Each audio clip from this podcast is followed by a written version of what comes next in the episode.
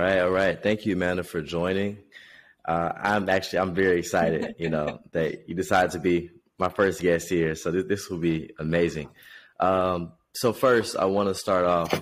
Uh, please, you know, let myself know and the audience know uh, about yourself, about your company, uh, and essentially the background story, and then you know how you guys got started. Okay. So my name's my name's Amanda.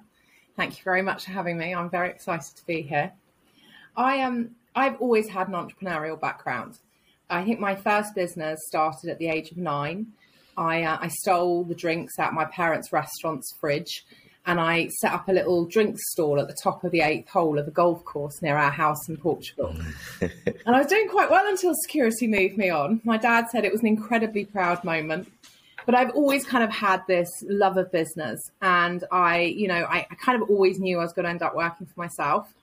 And I kind of did that from quite a young age. I mean, at 18, I had a babysitting service. you know, there was always a way to make money, you know, and I, I just yeah. loved the thrill of it. So I first started an e commerce website called Style Bible, which was way too early. Like, timing is one of my tips I'm going to give you. If you've got a brilliant idea, but it's too late or too early, that's a kind of issue. Mm. And then I went back to corporate life for a while and I was really looking for an interesting project that I could sink my teeth into. And I've always had a love of jewelry, especially vintage jewelry, because it tells such a gorgeous story. Like it has provenance and history. And I think it does. We live in a world where what we buy and how we buy it really says quite a lot about us.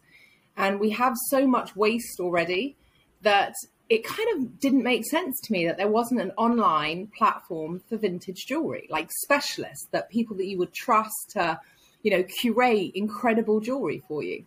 So that's what I did. Um, at the sort of November 2020, I launched Omnique.com, and it's a vintage marketplace for um, jewelry. It's been a roller coaster gotcha. year. Um, and I've, you know, I've, I've built other websites before then. I've been in, I've been a sort of the e-commerce side like you for 25 years. I've, I've worked on all sorts of weird and wonderful and quite famous brands. And I'm really excited to be able to share some of the learnings that I've had over the years. Gotcha. And then I have a, I have an interesting question for you. So when you first came up with this idea, did you take the time to look and see you know, were there other competitors in this space? How large were they? How small were they? Did you consider that when you got started? Yeah, I mean, I actually sometimes the R and D process of deciding what you're going to do is is some of the most fun bits. You know, it's, it's the bit where you get excited and you get creative and you start looking at the possibilities of what you can do and what other people are doing and how you fit in that market that for me is is some of the most they're the most important foundations because you need to plan. You need to know what you're going to build who you're building it for what you're you know where you're sort of all of all the aspects depending it depends on what kind of site that you're building. But yeah for me that's super important. Got you. And then and uh, and you don't have to mention the names if there were any competitors at the time but when you look for those did you say hey you know they might be doing something a little similar but this is where i have an edge difference and I, I, can kind of maneuver them a bit differently and be more appealing? Yeah, I mean, look, trying to be all things to all people is, I would get, is almost a guaranteed way of, of, of failing. You know, you you need to be able to see where you fit and what niche that you right. that you fill. And you know, in this day and age, it's actually sometimes really hard because you know we're not always reinventing the wheel. There's some really great ideas out there already. Um, for me, yeah, I did look around. You know, there's 1stDibs is a jewelry platform, but it's not just jewelry. I think they started with art and antiques, and you know they do art and they do other categories apart from jewelry. Um, you know, there's the RealReal in the states. They but they also have everything from designer sneakers to to watches. There was nowhere that I found, and this is one of the things that made this business so interesting and so appealing, that was really dedicated to jewelry. And you know, I can't think gotcha. of a I can't think of an industry that needs specialists more. You know, there's so many different types of gold, the, the different types of stones, the clarity, the cut, the you know, jewelry is very specialist. And for me, that for me, it felt like what was missing was one place that didn't think about watches or jewelry or wine or collectibles. Yeah. It, was, it was literally just jewelry. Gotcha. And I, I'm glad that you did do the research on what potential competitors and you know were out there when you got started. Because I noticed that seems to be a lot of times that seems to be a hump that new entrepreneurs go through like hey this this idea already exists. You know what can i do that's different? It's going to force them to think outside the box and sometimes it can be a bit discouraging for them. Um, but you know find that unique piece that will fit your specific audience is the you know is the bread and butter there yeah and, and so even and it wasn't that's that's very good and it wasn't just jewelry we specialized in actually it was vintage jewelry you know, I mean, for example, contemporary jewelry is another is a whole new other market. But for me, it was about the circular economy, sustainability, using the resources that we already have on our planet, and and finding a second life for the jewelry that we have. Um, you know, one of the things yes. I, you know, that I love about the products that we have is that I'm fairly confident when you buy something from our website, it's not going to end up in landfill. It's the kind of precious thing, which is where the name Omnique comes from, that you will want to pass down to generations to come.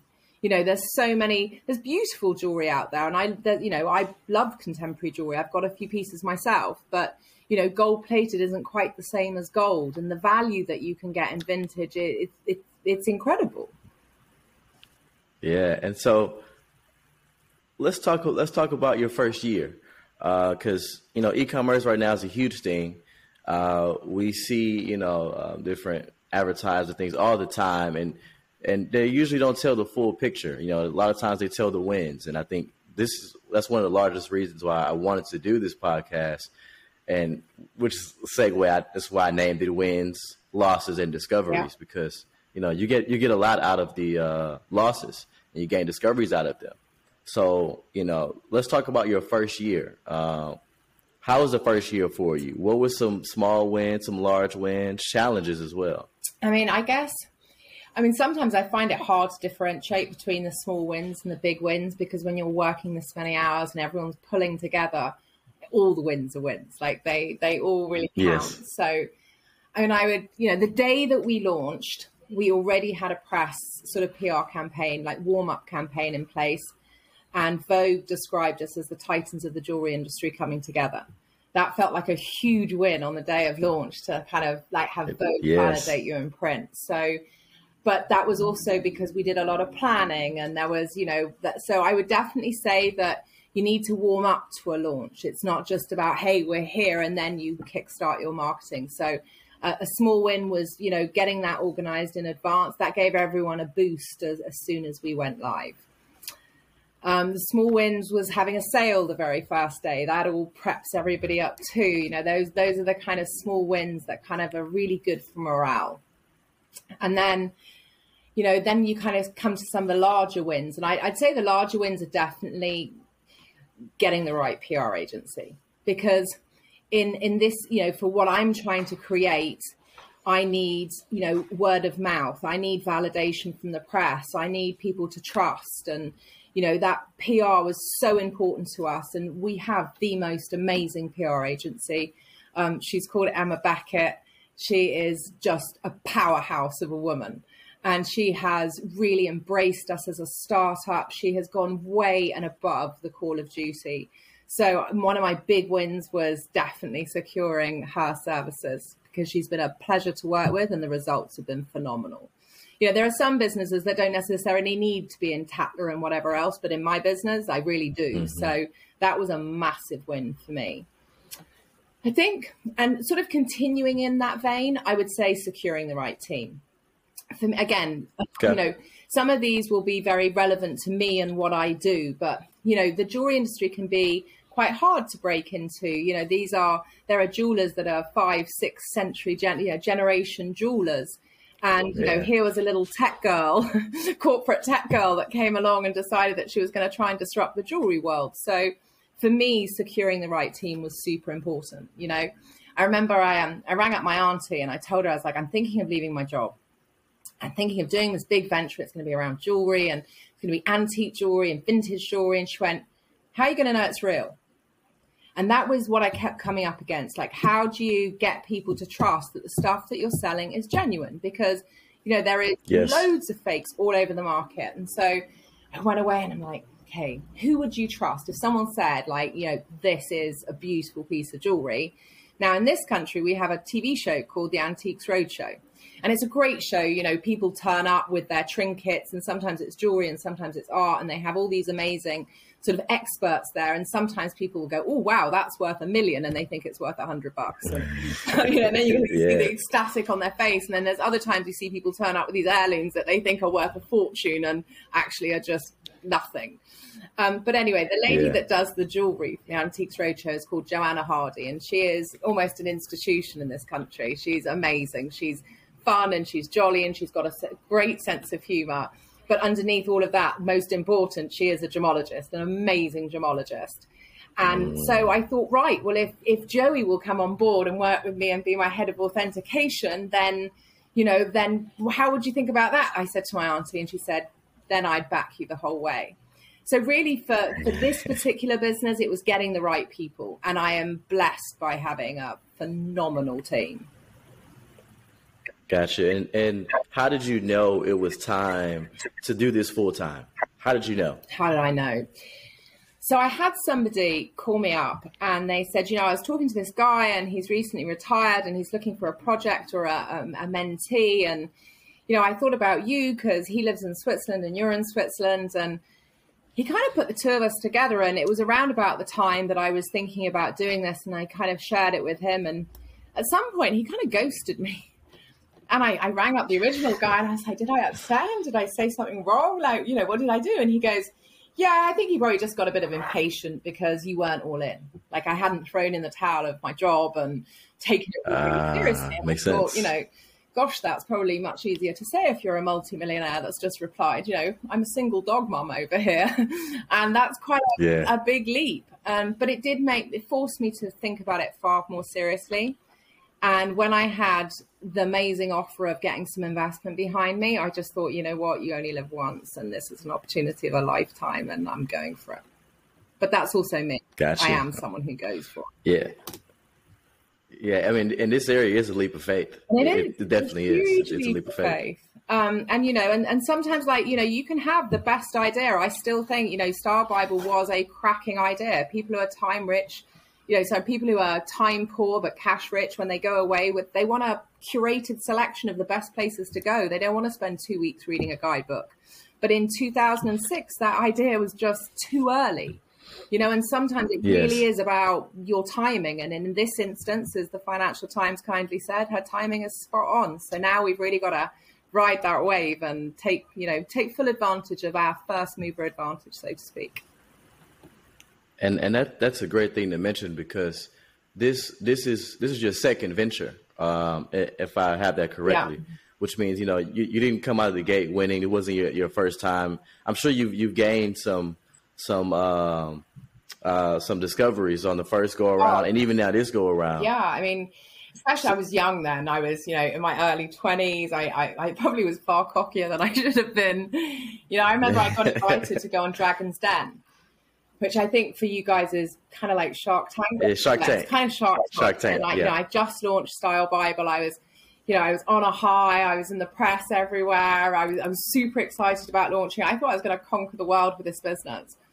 And there I was. I was in New York and I was doing sort of, you know, getting the US side going. And the BBC rang me and they were like, we'd really like to appear on this television show called Dragon's Den. But like no one had heard of it. I think series one was just about to come out or something. So I didn't have like, I hadn't seen it. But this was like, they were like, you're definitely going to get the money. So I was like, okay, I'll do it. I'll do it. So I got on the plane and I, I came back to the UK and I went to the studio. It's like nine o'clock in the morning. I barely slept. I'd written the sort of speech or the pitch on the plane and I was really nervous and tired and jet lagged. And they said to me, um, yeah, you'll, we'll get you in early. And then they left me sitting in the green room till five o'clock in the afternoon. And by the end of the day, I was head in hands. I was like, please, for the love of God, let me go on and I what I thought was going to be an amazing experience. You know, the BBC have always really championed some great business television, great business television, mm-hmm. and I hadn't really reality television wasn't quite so big. And so I got a, a real rude awakening. It was not a it was not a fun experience.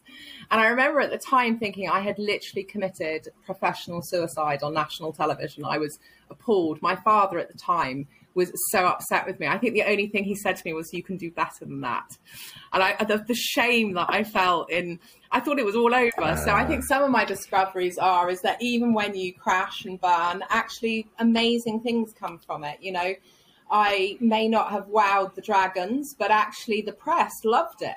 And, you know, in a matter of weeks, I was in the pages of Sunday Times Style, which is a supplement to one of the big Sunday papers here. And that afternoon, I had £80,000 worth of subscriptions in one afternoon. Ah. Wow. So, you know, I spent one day in East London filming Dragon's Den and I came out thinking, oh my God, what have I done? And then I went to the pub one afternoon with one great piece of press and suddenly that business was off the ground and I hadn't given away any equity. So my discoveries along the journey have been like this is a roller coaster. If you choose the life of an entrepreneur, which I do by the way, I love it, but it's it's it's also it's a it's it's a rush, but it's frightening too, especially if you have a big. I'm, I'm curious. I'm I'm curious now. So, what went wrong during that Dragon's Den panel? What what oh, went wrong? Were you not well, prepared? Right. So actually, there's uh, there's two bits. So first of all, they invite you up and they say there's this axe, and you've got to stand on the axe, and then you deliver your pitch. So I go up the the sort of elevator doors open, and I stand on the axe. But the lighting was I'm quite a tall girl, but the lighting was about here. So I had got through my pitch like amazing. It was I was smashing it but the heat from the lights were beginning to seriously burn the top of my head. and I remember thinking, just keep going, keep going, keep going. And then in the end, I was like, ow! I, like, and then they were like, cut, cut, cut. Right, go back down the stairs. You've got to do the whole pitch again. Oh. so of course, then the second time I come up, now I'm really nervous because now I was like, I nearly nailed it, and I'm tired, and I'm jet lagged, and I've been sitting there all day, and but now they've kind of moved the lights here, like down the sides of me and now it's baking. Yes. It's really, really hot. And about halfway through my pitch, I felt like, well, I thought I'd wet myself on national television. There was sweat running down the inside of my legs, and I can't tell you how uncomfortable that is. And when you combine it with the tiredness that I felt and the length of the day, I had this, I just lost my train of thought mid sentence. And I remember standing there thinking, ah. you know what? Just take a moment, just process your thoughts, they'll edit this bit out, and from the minute that you open your mouth, you cannot make another mistake, right? And that's what I did. Right. From the minute I opened my mouth, I made no more mistakes. But oh man, they were so mean to me in editing. It was it was painful. Like a minute silence on television is it's really wow. really not not the one. So that kind of really didn't go so right for me. And then actually, they I think that they actually had some bad feedback what they said to me was the maximum I could ask for was a quarter of a million pounds. And one of the dragons, which was uh, Peter Jones, said, I actually love this idea, but it's going to take a lot more than £250,000 for you to get this off the ground. And, and he was right, mm-hmm. 100% right. Um, and, you know, it, it was good. It did take a lot more than that. It took an incredible amount of press and determination.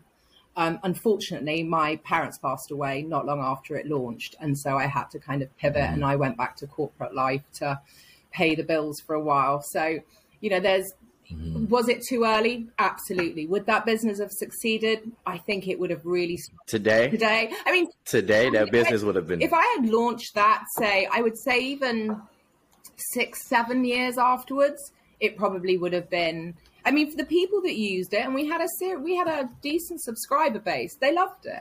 We organised, you know, mm-hmm. we organised upgrades in hotels. We organised flight up, you know, flight upgrades on planes. We arranged engagements. Like there was some crazy, amazing stuff that we organised for our members, and we did it on a really small subscription fee when most people were paying concierges thousands of pounds a year to be able to get access to that yeah, service. I hear.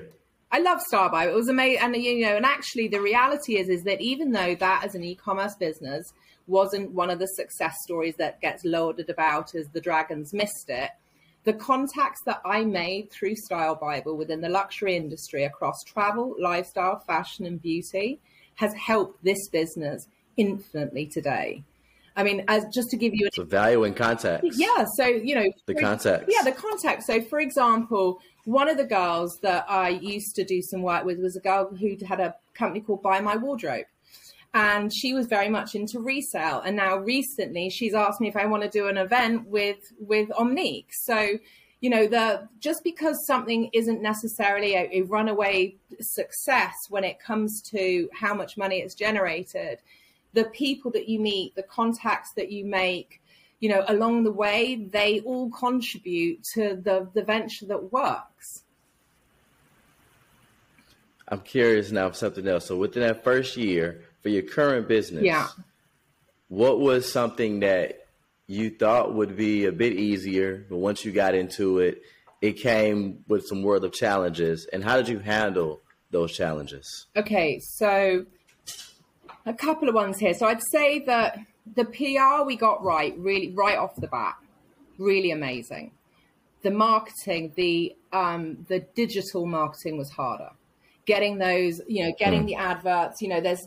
Do you know how I, I've probably interviewed sixteen digital marketing agencies, and they all say the mm. right thing. They all talk about the yes. case studies, and they give you the ROAS, and it sounds great, and they're going to come out the gates.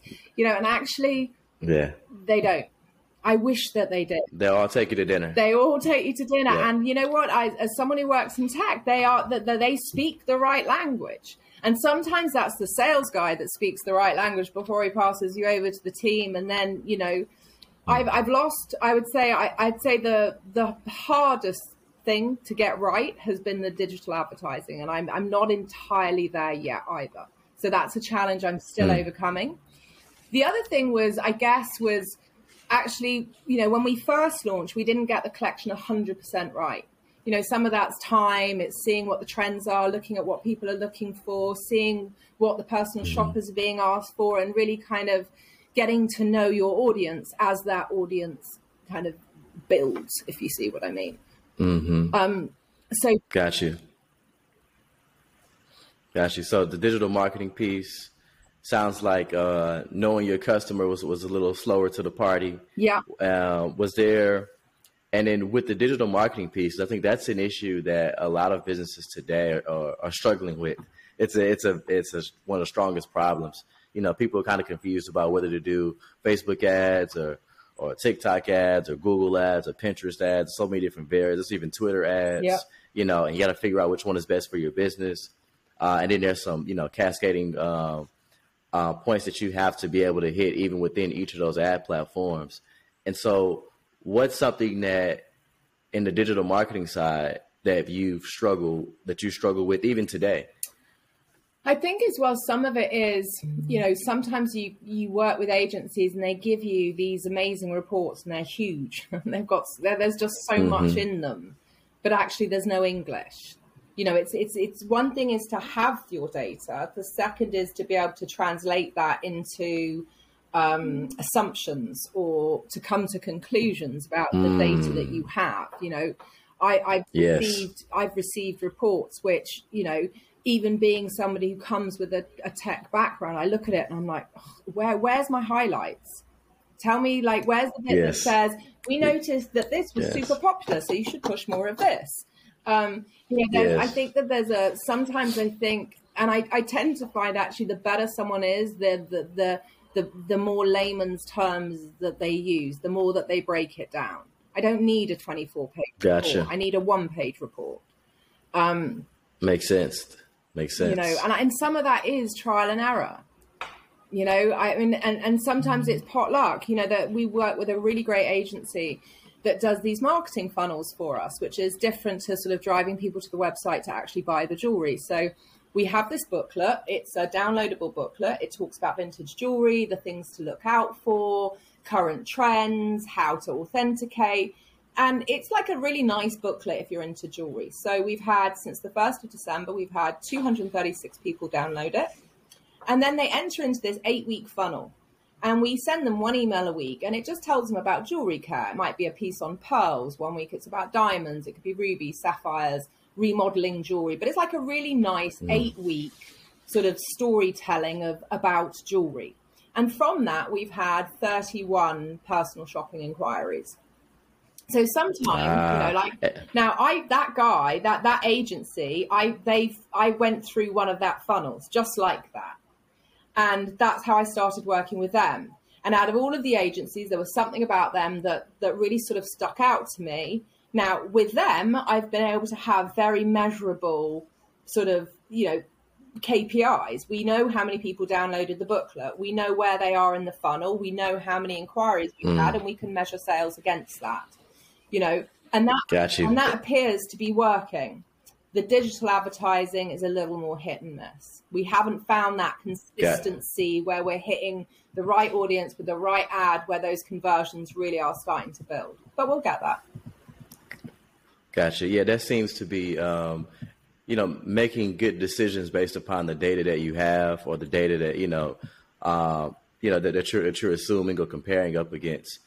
Actually, it's, I think it's something that, especially after your first year of business, after you do a, a good job at collecting decent data, um, being able to make decisions and tell stories based upon that data seems to, to help people along with making, you know, decisions like, uh, knowing how long someone, uh, maybe you know, stayed on one particular product, right? Or maybe rec- recording their online process process to see, you know, where exactly did they fall off in your funnel process, so that you can kind of refine it a bit differently. Um, that part is, is yeah. it, it's tough. And, and it's you tough. know, and you don't have to understand that yourself. I mean, you know, when you talk about discoveries, um, you know, I remember years and years ago, I read a book by Tim Ferriss called The Four Hour Work Week. Um, Mm, yes. Yeah. And I, I've met him and I, I told you, know, I loved that book because it did give you some really practical shortcuts. And, you know, like one of them, for example, is like freelancer.com. Now you can go on freelancer.com and you can post a project like at one point that I did. I'm looking for somebody that understands analytics, that has an ability to mm-hmm. translate mm-hmm. data into actionable advice that, you know, can interpret data for me. And, you know, there's this I work with a team. He's actually an individual guy. He's based out in India. Um, he's paid more than the market rate in India, but he's paid a lot less than the market rate in somewhere like the UK or Switzerland, where I currently am. And actually, now something like freelancer.com has enabled me to find somebody that I can afford, where I'm still paying them well, where I'm getting reports that give me insight to the data that I have.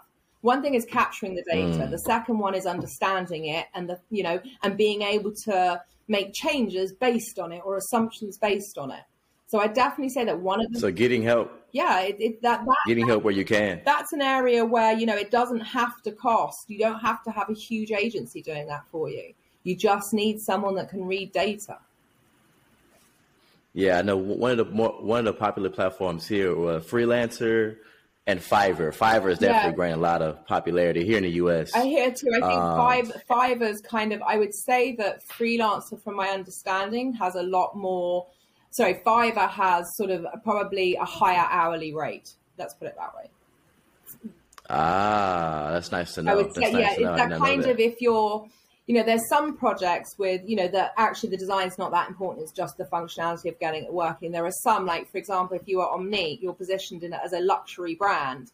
That look and feel is, is super important. I, I, also would say that I Fiverr, from from what I understand, and I might be wrong here, but there's it's quite heavy on design too. It's very heavy on design. There, there's function, there's function there, but it's typically for the more popular technologies. Yeah. Uh, the most popular technologies, yes, yes. Um, okay, and uh, all right. So, um, if you could, if you could give our audience here, let let's say, you know, um, you know, that there, there's a person uh, within the UK or in the US. They're they're young. They're trying to get started, um, and they're trying to get started within the jewelry business. What would be, what what would the best two tips you could give them um, actually, I'll get yeah two tips. Best two tips you could give them, uh, and and that in hopes of pushing them forward at the beginning. Gosh, it's difficult because it depends whether it's it's a whether it's a brand. Usually, that's sort of a, a designer. I um, I guess one is to really try and understand who you're selling to. Because that's super important. You know, you can make the most beautiful pieces, but if you're selling to the wrong audience, so I'd say definitely understanding your customer, understanding your segment. Jewelry's big, you know, as, as I discovered, it's not just I'm going to do mm-hmm. jewelry, I'm actually going to do vintage jewelry. Um, or that there's a specific genre you know, there's um there's this really really cool jeweler. She makes these little porcelain. Um, they're like little pendants, but she hand paints them all, and they're quite rude. Some of them say things like "fuck this," and they're just playful and joyful. Yeah. You know, and that's all she yeah. makes. She films that she puts them in a kiln, and they just have these rude, cheeky little expressions on them, and that's all she does. And you know, she's got a drop on Valentine's Day. It opens at seven o'clock. I guarantee you, by ten past seven, every single piece of that jewelry will be gone and you you go and look at her Instagram feed and it will say, "Oh man, I really hope I get one this time. I've set my alarm." Like people are obsessed with getting these charms, and you know yes. when you talk about you know what does she do? Yes, she's a jeweler, but actually she literally makes these tiny little porcelain charms that go on necklaces. That's how very niche that she is. So I would say you really need to understand, you know, what it which segment you're in and and, and who mm-hmm. your customer is. Mm-hmm. All right. Uh, one more. Yeah, one more left. We have one more magic wish. One more magic wish. Um, I guess the other one, I, this actually doesn't just apply to the jewelry industry. You know, if you don't ask, you don't get, is one. And so I think that even when you you think you can't do something, be cheeky, ask. You know, like what's the worst that someone can do is say no. You know, I right, you know who right. would have thought in a million years that Joanna Hardy that I've watched while I've been at my auntie's house on a Sunday on the television would end up mm. authenticating the jewelry that I'm selling through a vintage platform. You know, it's amazing what you can do when you invite someone for lunch. You know, quite often they're intrigued. They come, they say yes, you have a nice lunch, you get to speak to somebody. So I think that just that kind of just being persistent, being polite. And the other thing from the flip side of that is also paying it forwards because once you ask, it's lovely to get. Um, but actually being able to pay that forwards and helping other people along the way once you've kind of got there, that's super important too, because people remember kindness. Okay, yeah, you're right. You're right, because there, there are going to be people that will come after you, and they're going to appreciate, you know, how you paid it forward to them, and it, it creates a, a good cycle yeah. of uh, of goodness, a good cycle of karma. I, I know, yeah, definitely. All right. So before we wrap up, uh, is there anything you would like to let the audience know before we depart? Oh, I would love the audience um, to go and have a look at Omnique. Uh, follow us on Instagram. Social proof is super hard. We're, we're about 3,200 followers. So if you are a jewelry fan, I would love you to follow us and, and spread the word. And, you know, and if you ever, if there's any male listeners listening that are thinking about getting engaged, like we have the most incredible personal shopping service. And, you know, if you're a little bit worried about buying jewelry, that we are the girls. We're like, I say that we're like a modern day get out of jail free card. It's like having a WhatsApp number instead of a get out of jail free card because you will never be in the doghouse when you have my WhatsApp number. I'll, I'll, make sure I put that in my back pocket in case I need it. Thanks. I can't imagine that you would ever be in the doghouse with that smile. You just, I don't. It's. it's I, I, hope not. No, you'd never be in the doghouse. I hope not. Well, I, I, appreciate you so much for joining me on this. I'm actually very excited about this. Again, this is my you're my first guest. Oh, thank so you. I'm, I'm, I'm literally really super honored that you chose to, to to have me on first. Thank you. Of of course, of course.